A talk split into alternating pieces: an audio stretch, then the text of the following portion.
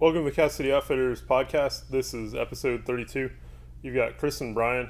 Uh, we're back to more regularly or more regular programming uh, this week. Uh, today we're going to discuss how and where um, we carry pistols and kind of what we use to evaluate how we got there. Absolutely. Um, you know, so as we talk about where you carry the gun at, it, you know, there everybody has body type issues. You are the shape you are, whether it's Brian, tall and lean, um, with a waist smaller than his shoulders, or whether it's me, which is quite the opposite. Um, you know, where you carry the gun, it, it, you know, there's there's a lot of this is the right way, this is the only way, this is the best way, this is the way. Um, we are definitely more of a way people. Um, and, and the ways that we aren't big fans of, we can articulate for you why. And we're going to do a little bit of that today, too, and let you know uh, some of the reasons we like the way we do it, and some of the reasons we might not like the way you do it if it's a certain way. So um, just understand that you know it's not just oh that's just dumb. Um, there's there's actually some logic, reason, physics, physiology, uh, etc. behind it. So um, let's just jump into what we do and why. We'll Yeah. start off with that. Yeah, I'm just gonna kind of interject real quick too. Yep. You know, when we talk about, you know, the some of the how is quality gun, quality holster. Yep. Um, to steal that directly from Mike Pannone at CTT Solutions. Um, you know, it, with a, a quality gun and a quality holster, it doesn't matter if you got a Glock, Smith, HK, CZ, SIG. Yep. Um, that is really the foundation. Yeah. Um, making sure you got something that's going to work every time you need it to.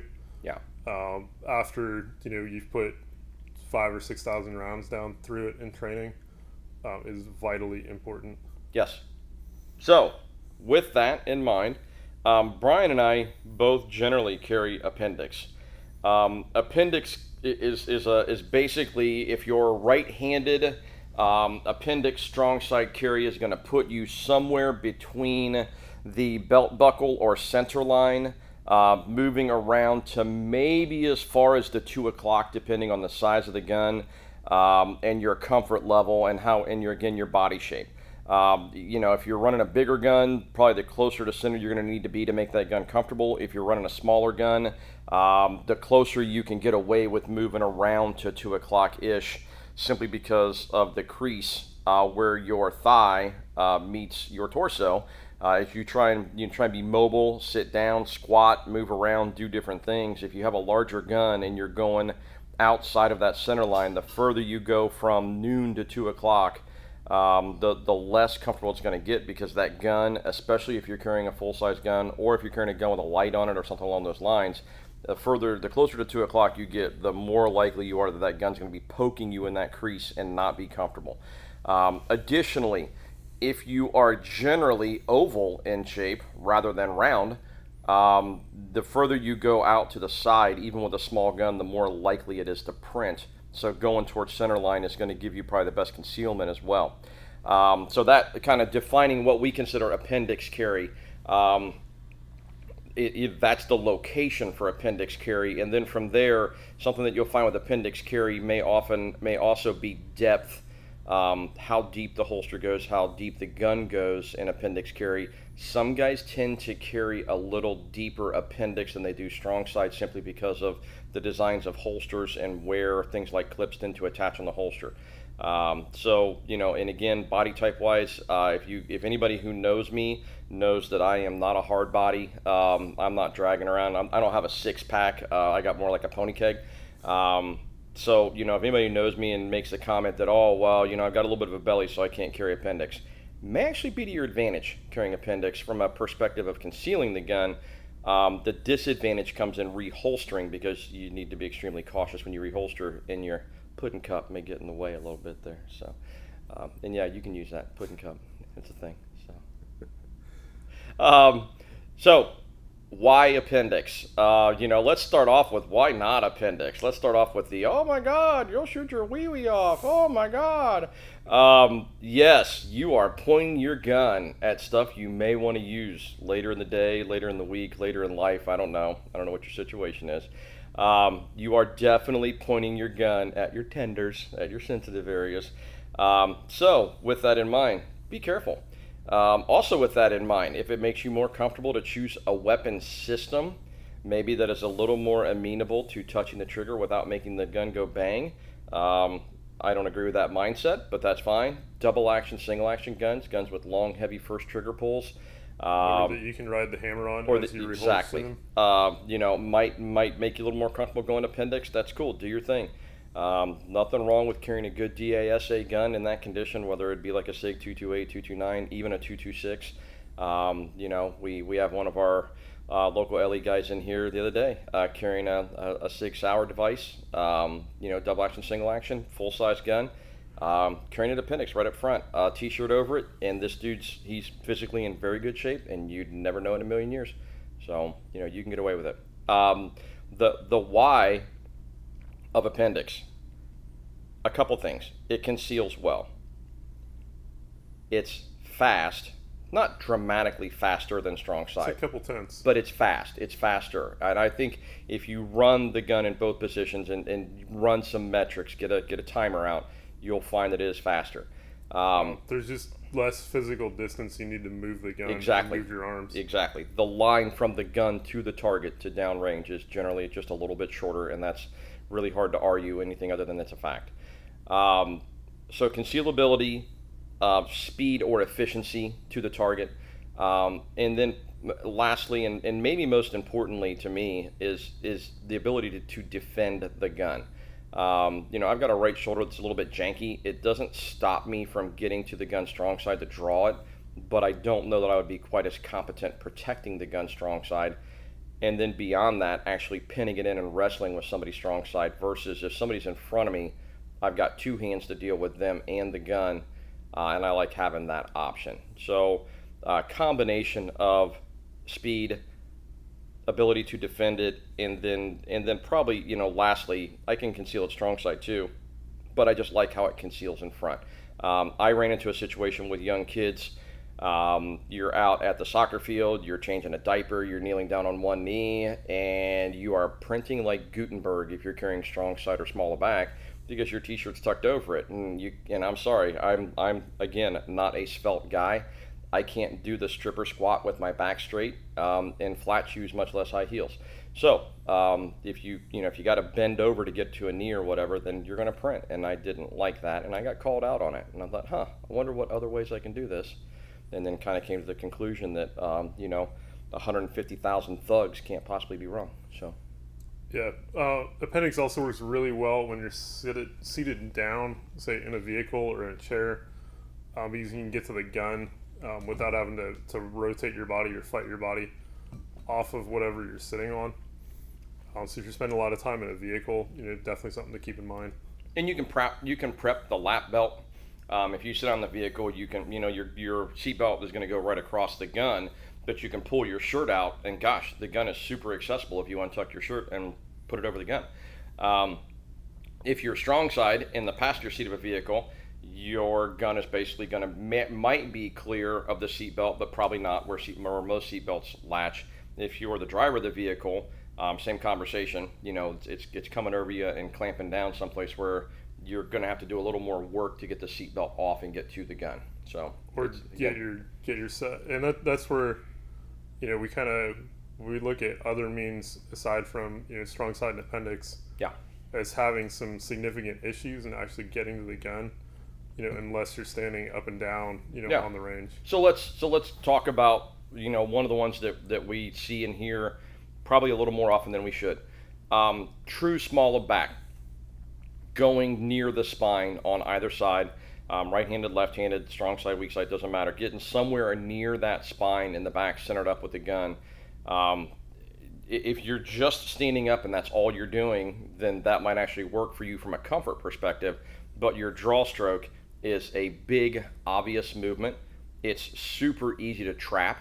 Um, you know, if somebody else would happen to notice, I'm sorry, most of us can't see what's going on behind us very easily. So let's say you did bend over to pick something up and you didn't realize that that lightweight, super cool grunt style T-shirt you got on that's supersized medium is tucked up over your gun, and every bad guy behind you knows now that you have a gun on.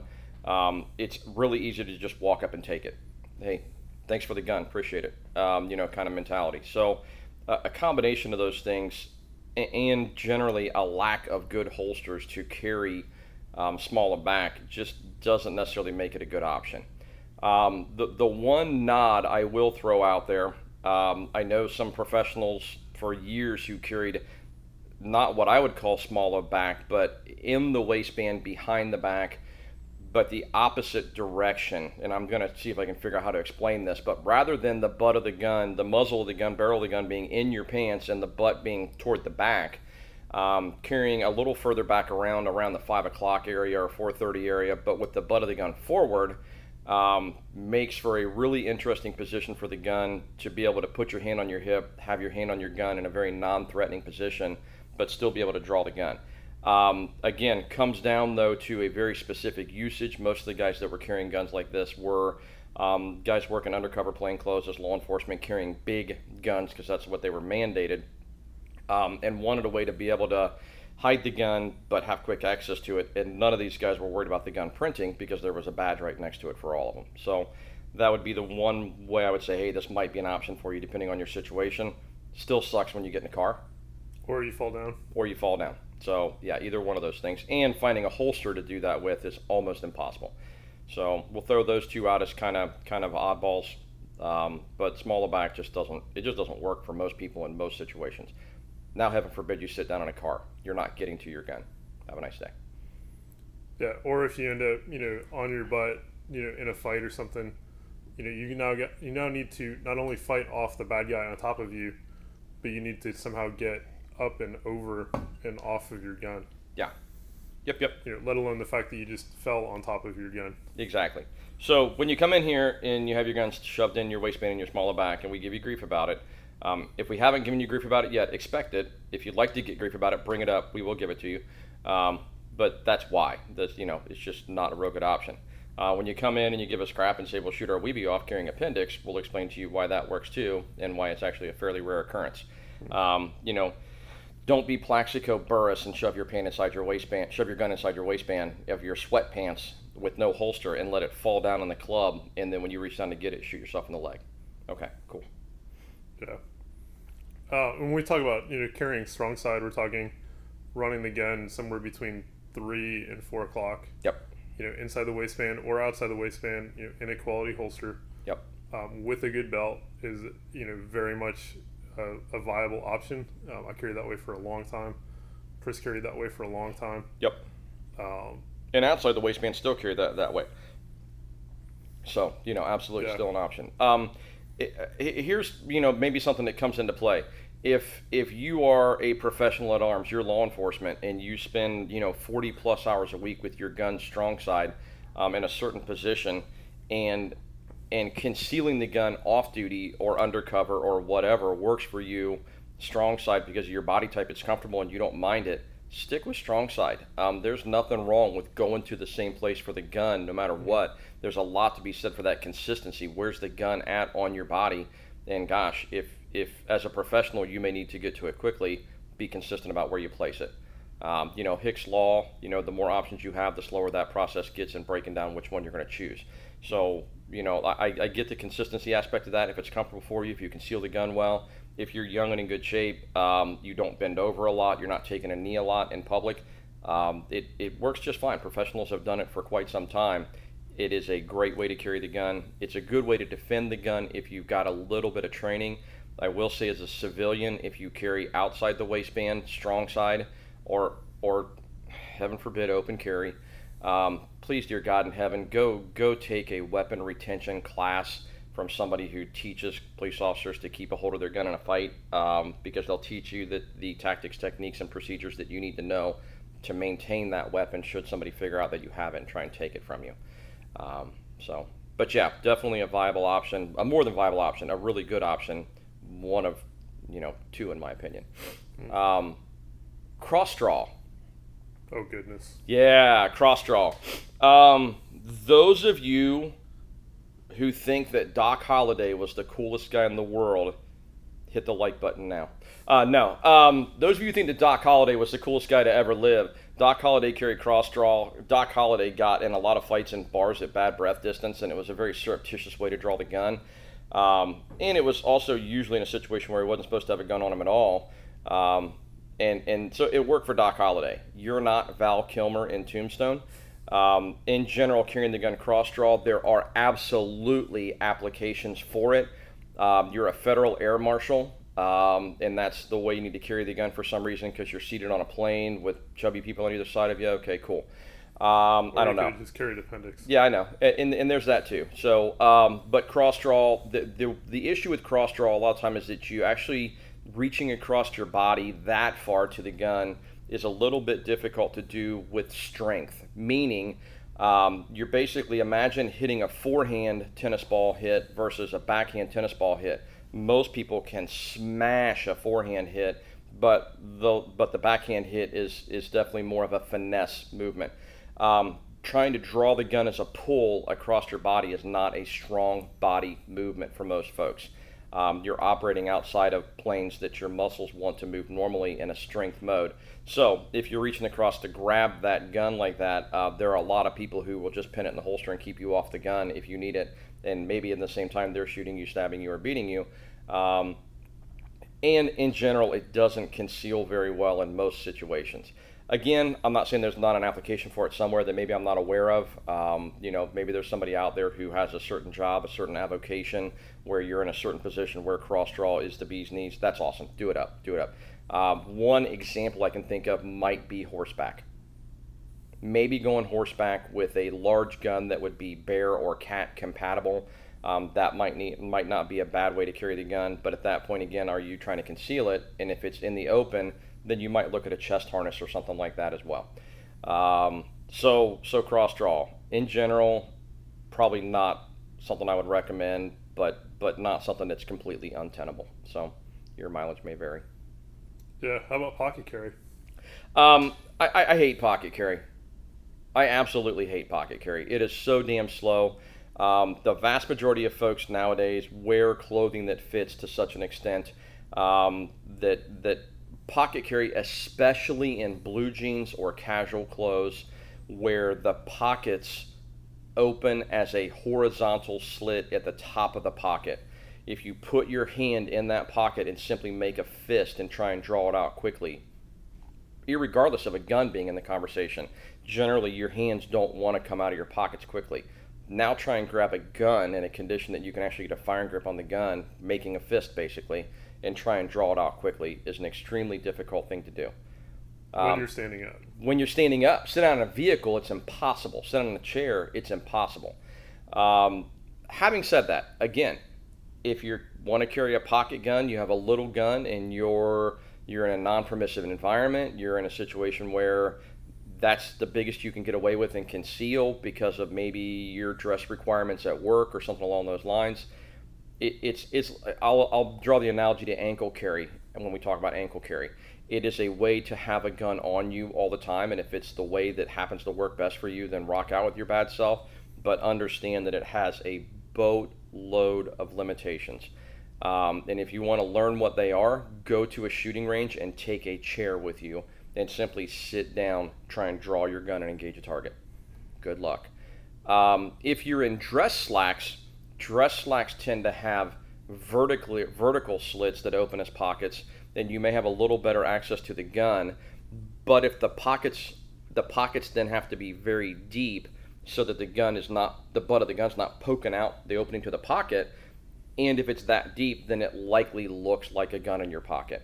Um, especially if you have a wallet in another pocket and your cell phone's out where everybody can see it, then it's like, wow, what's that third great big thing in your pocket? Again, most of the world walks around like cattle, um, and they're not going to notice it, so it doesn't really matter.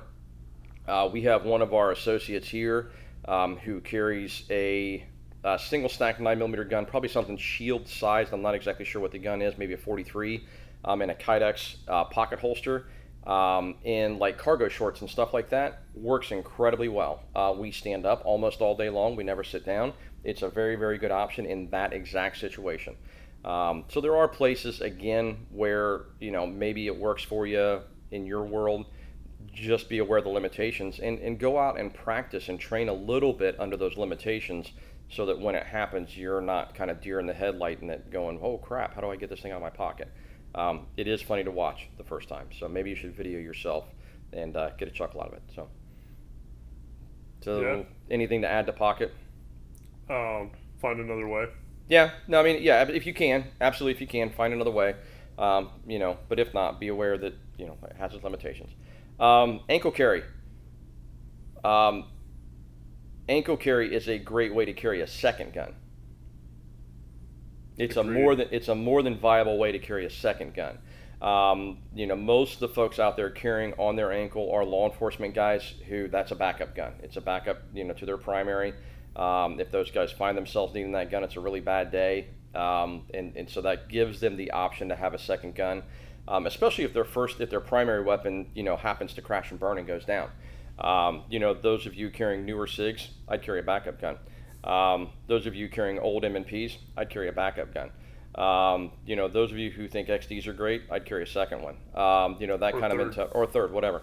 Um, you know, th- that so on the ankle, the problem with ankle carry, um, two things. Over the long haul, um, having a weight on one ankle and not on the other, and walking around the world a lot, will generally cause lower back issues, um, hip and knee issues. Probably not ankle issues, but hip, knee, and lower back issues generally tend to come out of that so the so the answer to that is to carry a counterbalance. Um, put a med kit with a spare mag on your other ankle, and try and get that weight spread out a little bit. Um, so that that would be one of the long-term issues. The short-term issue, and probably the biggest issue with ankle carry, is generally that to draw the gun, you've got to stop moving. Um, a, a cessation of motion in a gunfight um, is a wonderful thing if you're behind cover. It's a horrible thing if there is no cover. So if you're out in the open and you have to stop to draw your gun while someone's shooting at you, trying to stab you, beat you with a 4x4 or whatever, um, that is one of the drawbacks. So again, we're back to if your work environment puts you in a position where you can't carry a gun, maybe you can surreptitiously carry it on your ankle. Um, personal experience, word to the wise, if you're in a business meeting and you have a gun on your ankle and you're wearing dress slacks and dress shoes, um, don't take your left leg and put it up on your right knee, like to cross your leg while you're talking, because you're going to be exposed to everyone in the room. Some will find it amusing, some won't. Um, some will show you theirs, some will show you the door. Um, so be aware of that if it does come out. It's a great uh, conversation starter. Just, yeah, you probably want pants that are an inch or two longer than you normally wear it when you're going to go with an ankle carry gun. Exactly. And in dress slacks, from a fashion perspective, that's hard to do. Um, also, again, you young guys that are fit, um, that like to wear sights, suits sized modernly, um, the whole like Beatles super tight at the ankle thing is not going to work for you, so it's probably not going to be a good option. Um, if you're one of those dudes or, or gals who wears jeggings, um, not an option for you. Um, you know, so your wardrobe again is something you have to push into your wardrobe, which probably is a side note to apply to all these different means of carry all of them likely require some manner of wardrobe modification. So, um, shoulder holsters. Miami Vice was really cool back in the 80s right. ran the first time. Yeah, Don Johnson may be alive, uh, but Sonny Crockett's dead and gone. Just let it go. Um, shoulder holster might be fine in the wintertime um, if you don't need to take your jacket off. If you wear a suit coat all the time and you don't need to take your jacket off, um, rocking a shoulder holster is interesting. If you're a pilot in a helicopter, rock on with your bad self and shoulder holster up. Um, you know, if you're flying an F 18 for the Marine Corps and you are a stud and someone hands you an M17 um, to put in your shoulder holster, you rock it out because that is some cowboy stuff right there. Uh, in general, the rest of you, yeah. Again, there are some holsters for small guns as a shoulder holster that work well. Uh, there are some, some holsters that go way back in the day where you could carry a snubby basically in your armpit um, with a shoulder holster. But if you're wearing lightweight clothing, they print through the clothing, and and and again, most of the cattle walking around don't know what it is, but maybe a bad guy or two might. If you're wearing a jackass rig or a um, a Galco, uh, one of the like uh, can't think of what they call it now. Um, but there's a couple really nice leather shoulder holster systems that are obscenely expensive. They print, they'll print through a lightweight sport coat, much less through a dress shirt or a t-shirt. Um, and it's incredibly difficult to train with a shoulder holster without muzzling people around you. It almost dictates that you have to train by yourself somewhere with a 360 degree berm and practice not muzzling yourself or, and, and or anyone nearby you. Yeah. So it's difficult to train with. If you're running a striker fired gun, that holster needs to be replaced on a fairly regular basis, lest you know the leather deform and allow the trigger to be pulled while the gun is in the holster. There's that too. Um, And and that the the caveat around training too is understanding that it's really hard to draw from that holster and not muzzle everybody.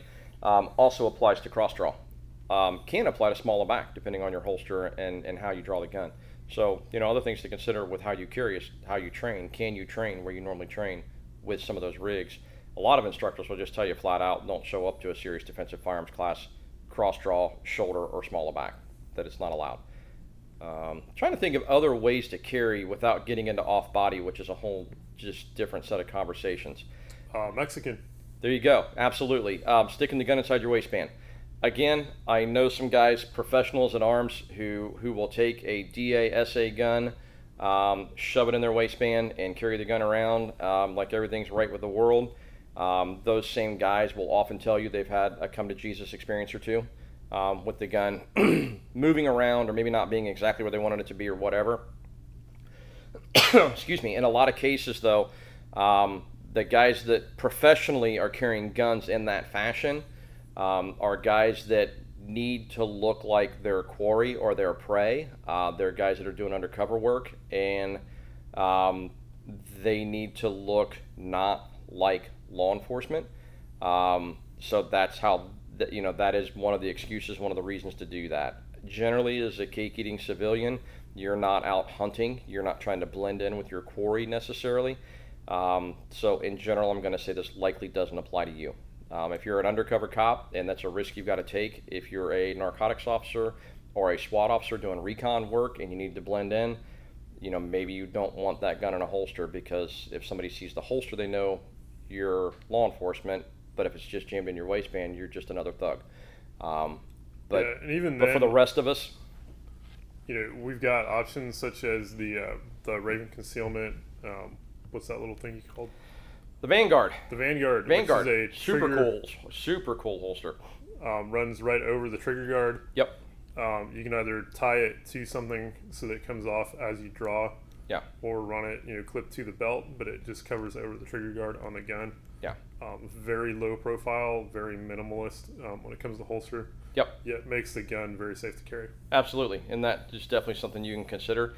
Um, and a lot of people say, "Oh, well, wait a minute. If you're trying not to look like a police officer and you're worried about that holster look, um, the clip on the Vanguard can be taken off, and you can put a lanyard on it, and then lanyard it to um, a belt loop or your belt or something like that, so that it pops off when you draw it. So, so having that in mind. Um, still not a, a, a, super option without the clip, but but way better than nothing covering the trigger guard, especially with a striker fired gun. I, I don't know anybody who consistently carries a Glock in the waistband with no holster. Um, I, I you know most of the guys I know again that are professionals carrying the gun in that fashion with no holster are carrying DASA guns, um, and I don't know if any of them would do that with a Glock. I don't think so um, or, or any other striker fired yeah. gun. Um, you know, having that first 11, 12, 14, 16 pound trigger pull that's six tenths or three quarters of an inch, um, you know, is, is a little bit different beast. So. Or depending on the gun, there, there's actually a mechanical safety they need to disengage. There you go. Yeah. Yeah. So different ways and why. Um, you know, strong side and appendix are obviously going to be our two first choices. Um, you know, if you really do need to deep conceal the gun, then you get into other options. You know, like like like pocket, like ankles, and stuff like that. And then there are a few options that maybe there's a niche out there somewhere that they work, but small of back, cross draw, shoulder holsters are just really hard to justify at this stage of the game. So yeah, and you know, depending on where you are carrying now, you know, things to think about are: can I get to the gun? You know, obviously standing up. Yep. Can I get to it sitting down in a chair? Can yep. I get to it sitting down while I'm driving my car? Yep. Um, if I'm on my back because I got knocked on my ass, can I get to the gun? Yep. Um, if I'm pushed up against a wall or, you know, a, a door, a bathroom stall, or whatever, can I get to the gun? Yep. Um, so some things to keep in mind and to evaluate, you know, as you move things around, change holsters, change guns, change uh, carry positions. Yes, indeed. So, very good. Yeah. Um, stop in and see us. We are in Hilliard, Ohio uh, 4465 Cemetery Road. Um, you can find us on Instagram and Facebook as long as they let us stay there at Cap City Outfitters. Uh, and we're on the web at capcityoutfitters.com. Uh, most importantly, you know, carry your gun every day, everywhere you are legally allowed to do so. Um, get professional training and how to use it if you haven't. Um, we'll see you next time. Thanks, guys.